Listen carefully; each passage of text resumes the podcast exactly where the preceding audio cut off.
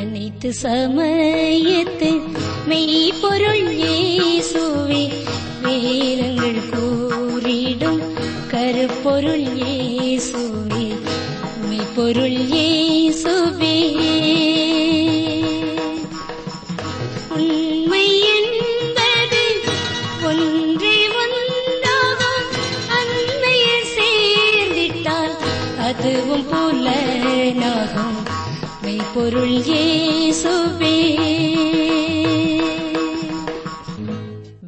ஆராய்ச்சி நேயர்களை வாழ்த்தி வரவேற்கிறோம்.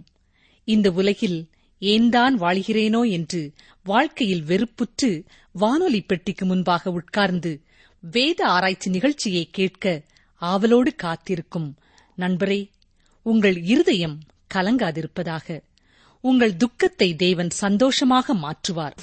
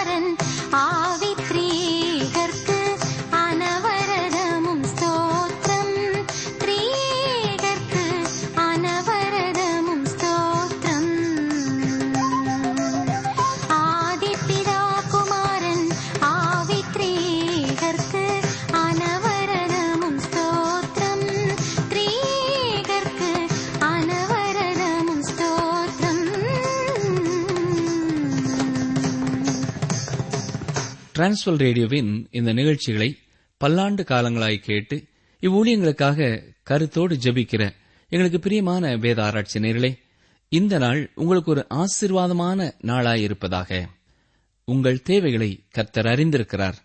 பயப்படாதே நான் உன்னோடு இருக்கிறேன் என்று சொல்கிற கர்த்தர் இன்றும் உங்களோடு கூட இருக்கிறார். கடந்த நிகழ்ச்சியிலே தானியலின் தரிசனத்திலே கண்ட நான்காவது மிருகத்தை குறித்து விபரமாக சிந்தித்தோம். இப்பொழுது அந்த மிருகங்களுக்கான சரியான விளக்கங்களை பார்ப்போம். தானியல் ஏழாம் அதிகாரம் பதினைந்து பதினாறாம் வசனங்கள். தானியலாகிய நான் என் தேகத்தினுள் என் ஆவியிலே சஞ்சலப்பட்டேன். என் தலையில் தோன்றின தரிசனங்கள் என்னை கலங்க பண்ணினது. சமீபத்தில் நிற்கிறவர்களில் ஒருவனிடத்தில் நான் போய் இதன் பொருள் எல்லாவற்றையும் எனக்கு சொல்லும்படி அவனை வேண்டிக் கொண்டேன் அவன் அந்த காரியங்களின் அர்த்தத்தை எனக்கு அறிவித்துச் சொன்னது என்னவென்றால் நேபாத் நேச்சார் கண்ட தரிசனம் அவரை கலங்க பண்ணினது போல இப்பொழுது தானியலின் தரிசனம் தானியலை கலங்க பண்ணுகிறது. பரலோக சிருஷ்டிகளிலே ஒருவரிடத்திலே அதற்கான விளக்கத்தை தானியல் கேட்கிறார். தானியல் ஏழாம் அதிகாரம் பதினேழாம் வசனம். அந்த நாலு பெரிய மிருகங்களும் பூமியிலிருந்து எழும்புகிற நாலு ராஜாக்கள். இந்த நான்கு மிருகங்களும் ராஜ்யங்கள் மட்டுமல்ல அது ராஜாக்களை குறிக்கிறதா இருக்கிறது பாபிலோன் தேசத்தோடு கூட நேவாத் நேச்சாரை குறிக்கிறது. இது பொன்னாலான தலையாகிய இரண்டு இறகுகளை கொண்ட சிங்கம்.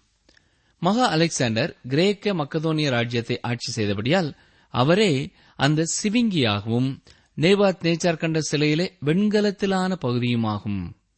இந்த ராஜாக்களும் ராஜ்யங்களும் தங்கள் குணநலனின்படி கொடூரமானவைகளாய் இருந்தன. தானியல் ஏழாம் அதிகாரம் பதினெட்டாம் வசனத்தை பாருங்கள். ஆனாலும் உன்னதமானவருடைய பரிசுத்தவான்கள் ராஜரீகத்தை பெற்று என்றென்றைக்கும் உள்ள சதா காலங்களிலும் ராஜ்யத்தை சுதந்திரித்துக் கொள்வார்கள் என்றான். கவனியுங்கள் இங்கே பரிசுத்தவான்கள் என்று சொல்லப்பட்டிருக்கிறது. இந்த அதிகாரத்தில் மட்டும் ஐந்து இடங்களிலே இந்த பரிசுத்தவான்கள் குறிப்பிடப்பட்டிருக்கிறார்கள். இருபத்தி ஒன்றாம் இருபத்தி இரண்டாம் வசனங்களிலே மேலும் இருபத்தி ஐந்தாம் வசனத்திலே தொடர்ந்து இருபத்தி ஏழாம் வசனத்திலேயும் இவர்கள் குறிப்பிடப்பட்டிருக்கிறார்கள். மீண்டும் தானியல் எட்டாம் அதிகாரம் இருபத்தி நான்காம் வசனத்திலேயும் இந்த பரிசுத்தவான்களை குறித்து வாசிக்கிறோம். சிலர் இந்த பரிசுத்தவான்கள் புதிய ஏற்பாட்டு காலத்தில் வாழ்ந்த பரிசுத்தவான்கள் என்று கூறுகிறார்கள்.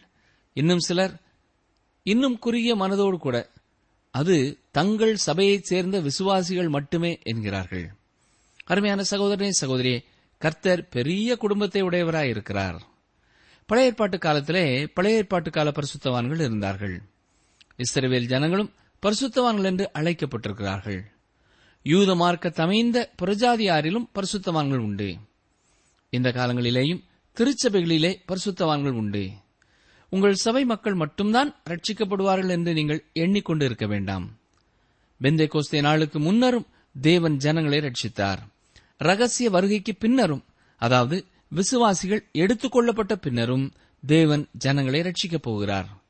ஆனால் திருச்சபை நற்செய்தியை மற்றவர்களுக்கு கொடுக்க வேண்டிய அளவு கொடுக்கவில்லை. ஆனால் தேவன் தனது பணியிலே குறுகிய நபராய் இல்லை. தானியல் எட்டாம் அதிகாரம் இருபத்தி நான்காம் வசனம். அவனுடைய வல்லமை பெருகும். ஆனாலும் அவனுடைய சுய பலத்தினால் அல்ல அவன் அதிசயமான விதமாக அழிம்புண்டாக்கி அனுகூலம் பெற்று கிரியை செய்து பலவான்களையும் பரிசுத்த ஜனங்களையும் அழிப்பான். யாத்ராமம் பத்தொன்பதாம் அதிகாரம் ஆறாம் வசனத்திலே இஸ்ரவேல் ஜனங்கள் பரிசுத்த ஜாதி என்று அழைக்கப்பட்டிருக்கிறார்கள். நீங்கள் எனக்கு ஆசாரிய ராஜ்யமும் பரிசுத்த ஜாதியுமாய் இருப்பீர்கள் என்று கூறியிருக்கிறார். பரிசுத்தவான்கள் என்று சொல்லப்படும் வார்த்தைக்கான கிரேக்க வார்த்தை ஹேகியாஸ். இது புதிய ஏற்பாட்டிலே இருநூறு முறை வருகிறது. தொண்ணூத்தி இரண்டு இடங்களிலே பரிசுத்தம் என்பது ஆவியானவர் என்பதோடு கூட சேர்ந்து பரிசுத்த ஆவியானவர் என்று மொழிபெயர்க்கப்பட்டிருக்கிறது. திருச்சபையில் உள்ள விசுவாசிகளை குறிக்கவும் பரிசுத்தவான்கள் என்ற வார்த்தை பயன்படுத்தப்பட்டிருக்கிறது. புதிய ஏற்பாட்டிலே கிறிஸ்துவின் மேல் விசுவாசம் வைத்தபடினாலே நீதிமான்களாக்கப்பட்ட பாவிகளும் பரிசுத்தவான்கள் என்று அழைக்கப்படுகிறார்கள். ரோமர் முதலாம் அதிகாரம் ஏழாம் வசனத்தை பாருங்கள். அது மட்டுமல்ல இந்த ஹேகியாஸ் என்ற வார்த்தை பழைய ஏற்பாட்டு விசுவாசிகளுக்கும் பயன்படுத்தப்பட்டிருக்கிறது. இதை மத்தேயோ இருபத்தி ஏழாம் அதிகாரம் ஐம்பத்தி இரண்டு ஐம்பத்தி மூன்றாம் வசனங்களிலே நாம் பார்க்கலாம். மேலும் மகா உபத்திரவ காலத்திலே வாழும் பரிசுத்தவான்களையும் அது குறிக்கிறது. வெளிப்படுத்தின விசேஷம் பதிமூன்றாம் அதிகாரம் ஏழாம் வசனத்திலேயும் நாம் அதை பார்க்கலாம். தானியல் தீர்க்கதரிசின் புத்தகத்திலே பரிசுத்தவான்கள் என்று சொல்லப்படுவது இஸ்ரவேல் ஜனங்களை குறிக்கிறது. எல்லா இஸ்ரவேலரையும் அல்ல விசுவாசிக்கும் இஸ்ரவேலரை குறிக்கிறது. இங்கே திருச்சபை விசுவாசிகளை குறித்தோ திருச்சபையில் உள்ள பரிசுத்தவான்களை குறித்தோ சொல்லப்படவில்லை என்பதை நாம் புரிந்து கொள்ள வேண்டும். மேலும் நான்காவது மிருகத்தை குறித்தே மிக அதிகமான வார்த்தைகள் சொல்லப்பட்டிருக்கின்றன. தானியலும் இதை குறித்தே முக்கியத்துவப்படுத்தி பேசுகிறார். தேவன் எதற்கு முக்கியத்துவம் கொடுத்தாரோ அதற்கு தானியலும் முக்கியத்துவம் கொடுக்கிறார். நம்முடைய காலகட்டமும் இந்த நான்காவது மிருகத்தின் காலகட்டத்திற்குள்ளே தான் இருக்கிறது. தானியல் ஏழாம் அதிகாரம் பத்தொன்பது இருபதாம் வசனங்களை கவனியுங்கள். அப்பொழுது மற்றவைகளை எல்லாம் பார்க்கிலும் வேற்றுருவும் கெடியுமுள்ளதுமாய் இருப்பு பற்களும் வெண்கல நகங்களும் உடையதாய் நொறுக்கி பட்சித்து மீதியானதை தன் கால்களால் மிதித்து போட்டதுமாயிருந்த நான்காம் மிருகத்தை குறித்தும் அதன் தலைமேலுள்ள பத்து கொம்புகளை குறித்தும் தனக்கு முன்பாக மூன்று கொம்புகள் விழுந்து போக எழும்பினதுமாய் கண்களையும் பெருமையானவைகளை பேசும் வாயையும் உடையதுமாய் மற்றவைகளை பார்க்கிலும் பருமனாக தோன்றினதுமாயிருந்த அந்த வேறே கொம்பை குறித்தும் அவற்றின் பொருளை அறிய மனதாயிருந்தேன். இங்கே எல்லாமே வல்லமையை குறித்தும் பயங்கரத்தை குறித்தும் பேசுகிறது. இருப்பு பற்களையும் வெண்கல நகங்களையும் குறித்து சொல்லப்பட்டிருக்கிறது. ரோம் நகரம் கைப்பற்றிய தேசங்கள் ரோமை பகைத்துக் கொண்டிருந்தன. ரோம சாம்ராஜ்யம் ரட்சகரும் தேவனுடைய குமாரனுமாய் இயேசு கிறிஸ்துவை பிலாத்து மூலமாய் புறக்கடித்தது அந்த பிலாத்து தான் இயேசுவினிடத்திலே சத்தியமாவது என்ன என்று கேட்டான்.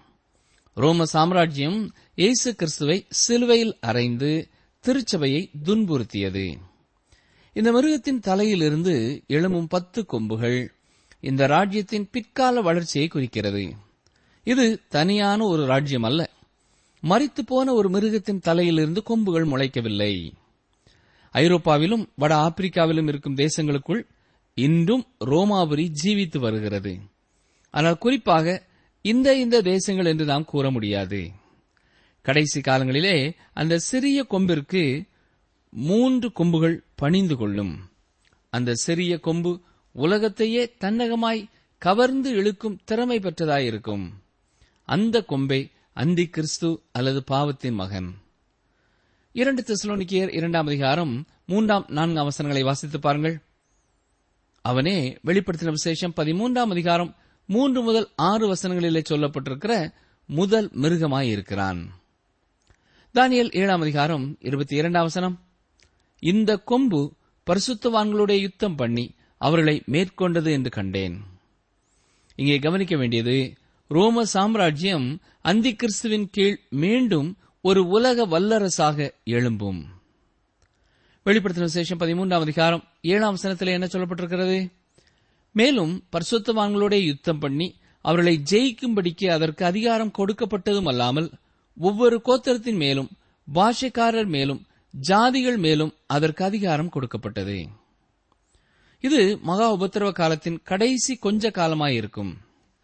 வெளிப்படுத்தின விசேஷம் பதினோராம் அதிகாரம் மூன்றாம் வசனத்தையும் பனிரெண்டாம் அதிகாரம் ஆறாம் வசனத்தையும் பதிமூன்றாம் அதிகாரம் ஐந்தாம் வசனத்தையும் வாசித்து பாருங்கள்.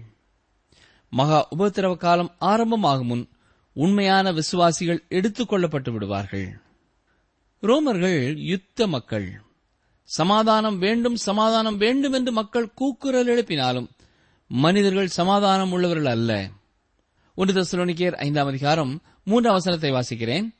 சமாதானமும் சௌக்கியமும் உண்டென்று அவர்கள் சொல்லும்போது கற்பவதியானவளுக்கு வேதனை வருகிறது போல அழிவு சடுதியாய் அவர்கள் மேல் வரும். அவர்கள் தப்பி போவதில்லை.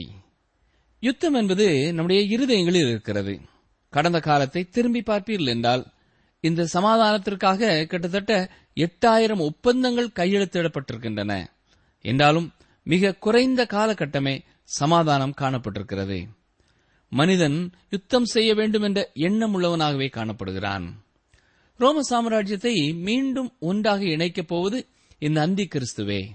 அவன் உலக வல்லரசாய் மாறுவான். உலகத்தை ஆளுகை செய்கிறவனாவான். பரலோகத்தை அவன் தூஷிப்பான் என்றும் நாம் படிக்கிறோம். வெளிப்படுத்தின விசேஷம் பதிமூன்றாம் அதிகாரம் ஆறாம் வசனத்தை பாருங்கள். அது தேவனை தூஷிக்கும்படி தன் வாயை திறந்து அவருடைய நாமத்தையும் அவருடைய வாசஸ்தலத்தையும் பரலோகத்தில் வாசமாயிருக்கிறவர்களையும் தூஷித்தது.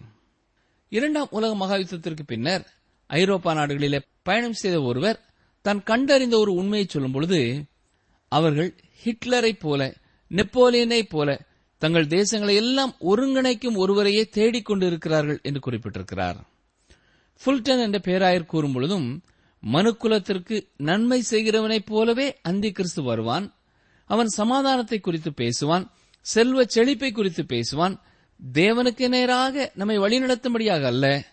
அவன் கூறும் அந்த காரியங்களை மனிதனுக்கு போதும் என்பது போல பேசுவான். குற்ற உணர்வுக்கு விளக்கம் கொடுப்பான்.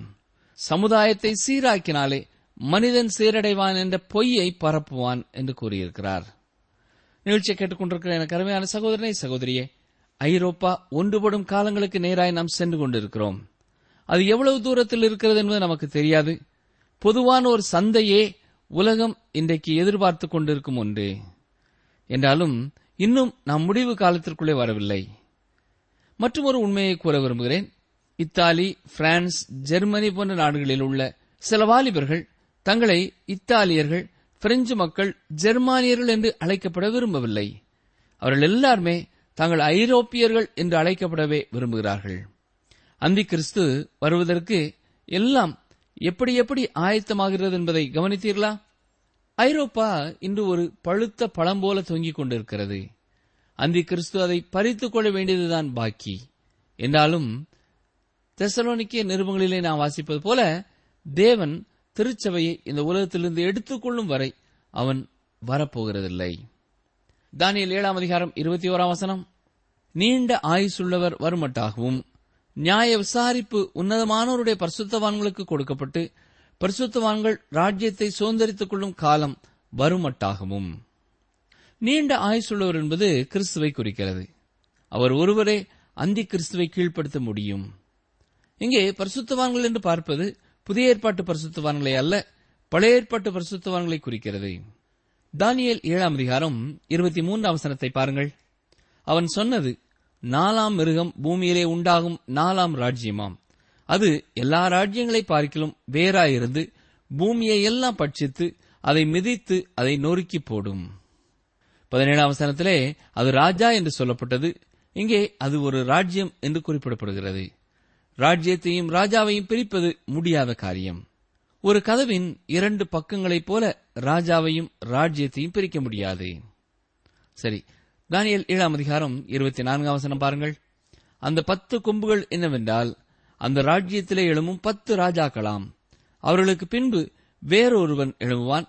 அவன் முந்தினவர்களை பார்க்கிலும் வேறாயிருந்து மூன்று ராஜாக்களை தாழ்த்தி போட்டு என்று வாசிக்கிறோம். இந்த நான்காம் மிருகத்திலிருந்து பத்து கொம்புகள் வருகிறது.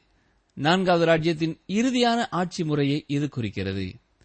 இந்த ஒவ்வொரு ராஜாக்களும் ஒவ்வொரு ராஜ்யத்தை குறிக்கிறார்கள். பின்னர் பதினான்காவது ராஜாவாகிய அந்த சின்ன கொம்பு எழும்பும். அவன் மற்ற பத்து கொம்புகளை பார்க்கிலும் வேறுபட்டவனாயிருப்பான் பத்து ராஜ்யங்களிலே மூன்று ராஜ்யங்களை நமக்கு கீழே போடும்படி இவன் உலக வல்லரசாவான். இதுதான் வெளிப்படுத்தின சேஷம் பதிமூன்றாம் அதிகாரம் ஏழாம் வசனத்திலேயும் சொல்லப்பட்டிருக்கிற சத்தியம்.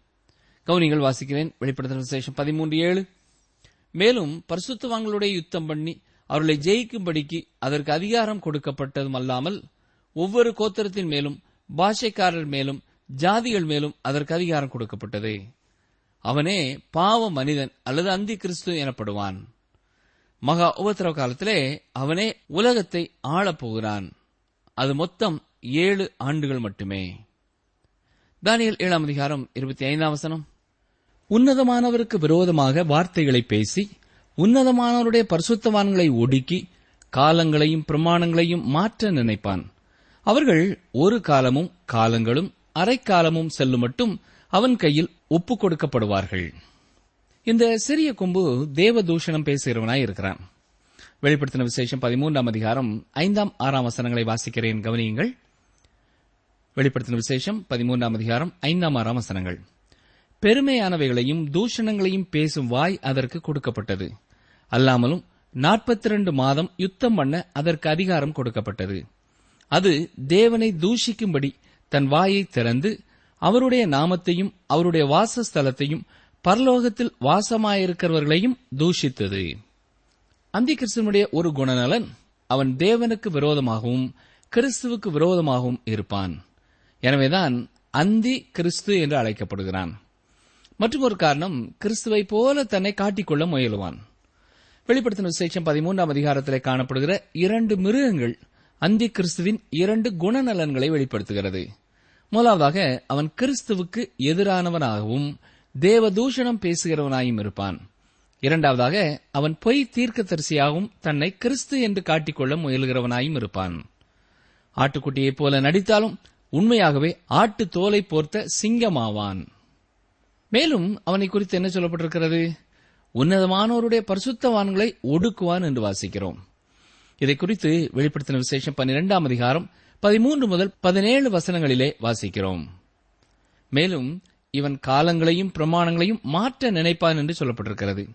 அநேக பாரம்பரியங்களையும் சட்ட திட்டங்களையும் இவன் மாற்றுவான்.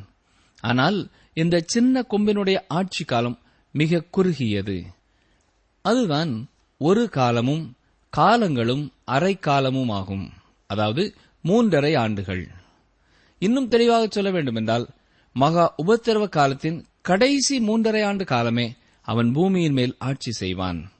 இதை குறித்து வெளிப்படுத்தின சேஷம் பதினோராம் அதிகாரம் இரண்டாம் மூன்றாம் வசனங்களிலே பன்னிரெண்டாம் அதிகாரம் ஆறாம் வசனத்திலே வெளிப்படுத்தின விசேஷம் பதிமூன்றாம் அதிகாரம் ஐந்தாம் வசனத்திலேயும் நாம் வாசிக்கலாம். தானியல் ஏழாம் அதிகாரம் இருபத்தி ஆறாம் வசனத்தை கவனியுங்கள். ஆனாலும் நியாய சங்கம் உட்காரும். அப்பொழுது முடிவு பரியந்தம் அவனை சங்கரிக்கும்படியாகவும் அழிக்கும்படியாகவும் அவனுடைய ஆளுகையை நீக்கி போடுவார்கள். இது வெளிப்படுத்தின விசேஷம் நான்காம் ஐந்தாம் அதிகாரங்களில் நாம் பார்க்கிற பரலோக காட்சியை நமக்கு நினைப்பூட்டுகிறது. நித்தியமாக அரியணையிலே இருப்பவராலும் ஆட்டுக்குட்டியானவராலும் தீர்மானிக்கப்படும். அவரே நியாயாதிபதி. அந்தி கிறிஸ்துனுடைய ஆட்சி காலம் முடிவடையும். அவன் நியாயம் தீர்க்கப்படுவான். இந்த நியாய தீர்ப்பு மகா உபத்திரவ காலம் முழுவதும் தொடரும். கிறிஸ்து பூமிக்கு வந்து ராஜ்யத்தை ஸ்தாபிக்கும் பொழுது அது முடிவடையும். வெளிப்படுத்தின விசேஷம் பத்தொன்பதாம் அதிகாரம் பதினொன்று முதல் இருபத்தி ஓராம் வசனம் வரை உள்ள பகுதியிலே இதை நாம் பார்க்கிறோம். இவ்விதமாக பிரஜாதியாரின் காலம் முடிவடையும். நேவாத் நேச்சார் முதல் அது ஆரம்பமாயிற்று. கிறிஸ்து வரும் வரை அது தொடர்ந்து செல்லும். நிகழ்ச்சி கேட்டுக்கொண்டிருக்கிற எனக்கு அருமையான சகோதரனை சகோதரியே இந்த உலகத்தின் முடிவு காலங்களை குறித்து வெளிப்படுத்தின விசேஷத்திலே மட்டுமல்ல தானியல் தீர்க்க தரிசன புத்தகத்திலேயும் நமக்கு தெளிவாக சொல்லப்பட்டிருக்கிறது. அப்படி என்றால் இன்று வாழுகிற நாம் செய்ய வேண்டியது என்ன தேவன் பரிசுத்தர். அவரை தொழுது கொள்கிறவர்கள் பரிசுத்தமுள்ளவர்களாய் இருக்க வேண்டும் என்பதை உணர்ந்தவர்களாய். நாம் பாவிகள் என்பதை ஒத்துக்கொண்டு அவர் நம்முடைய பாவத்திற்கான தண்டனையை ஏற்றுக்கொண்டார் என்பதை விசுவாசித்து பாவ அறிக்கை செய்து மனம் திரும்பி அவரை அனுதினமும் பின்பற்ற நம்மை நாம் அர்ப்பணிக்க வேண்டும். வேத வசனங்களிலே அவர் வெளிப்படுத்தியிருக்கும் அவருடைய விருப்பங்களை கற்று அறிந்து அதற்கு கீழ்ப்படிந்து அவரை மகிழ பண்ண வேண்டும். அவரை அறிந்திருக்கிறோம் என்று கூறுகிறவர்கள் அவரது சமாதானத்தையும் சந்தோஷத்தையும் அனுபவிக்கிறவர்கள் அவரை அறியாதவர்களுக்கு அவரை அறிமுகப்படுத்த ஏதாவது ஒரு விதத்திலே செயல்பட்டுக் கொண்டே இருக்க வேண்டும். அவருடைய வருகைக்காக நாம் ஆயத்தமாயிருப்பது மட்டுமல்ல நம்மை சுற்றியிருக்கிறவர்களையும் ஆயத்தப்படுத்த நாம் என்ன செய்கிறோம் என்பதை எண்ணி பார்ப்போமா? ஜெபிப்போம். எங்களை நேசிக்கிறீங்களா அன்பின் ஆண்டவரே இந்த உலகத்தின் முடிவை குறித்தும் எங்களுக்கு தெளிவாய் உம்முடைய வேத வசனத்திலே நீர் கற்றுக் கொடுத்திருப்பதற்காக நன்றி செலுத்துகிறோம். நீர் வெளிப்படுத்தி இருக்கிற இந்த சத்தியங்களை கேட்கிற ஒவ்வொருவரும் அதை புரிந்து கொள்ளவும் அதற்கேற்றபடி தங்கள் வாழ்க்கையை மாற்றிக்கொள்ளவும் நீரே அனுக்கிரகம் பண்ணும். இந்த நிகழ்ச்சி கேட்கிற ஒவ்வொருவருடைய வாழ்க்கையிலேயும் தனிப்பட்ட விதத்திலே உம்மோடு சரியான தொடர்புடையவர்களாய் வாழ நீரே தொடர்ந்து அவர்களோடு பேச வேண்டும் என்று கெஞ்சுகிறோம். இயேசு கிறிஸ்துவின் வல்லமிழ நாமத்தினாலே மனத்தாழ்மையோடு வேண்டிக் கொள்கிறோம் பிதாவே. ஆமேன்.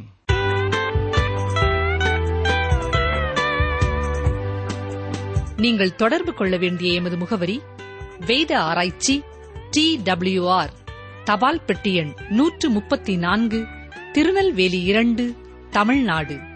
எங்கள் தொலைபேசி எண் தொன்னூற்று நான்கு நாற்பத்தி இரண்டு இருபத்தி ஐந்து இருபத்தி ஆறு இருபத்தி ஏழு மற்றும் ஒரு தொலைபேசி எண் ஒன்பது ஐந்து எட்டு ஐந்து நான்கு ஆறு பூஜ்ஜியம் நான்கு ஆறு பூஜ்ஜியம்.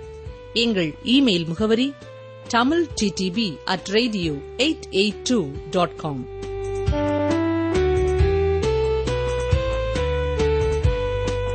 கர்த்தர் நீதிமான்களை பசியினால் வருந்து விடார். நீதிமொழிகள் பத்து மூன்று. கர்த்தர் நீதிமான்களை பசியினால் வருந்து விடார். நீதிமொழிகள் பத்து மூன்று.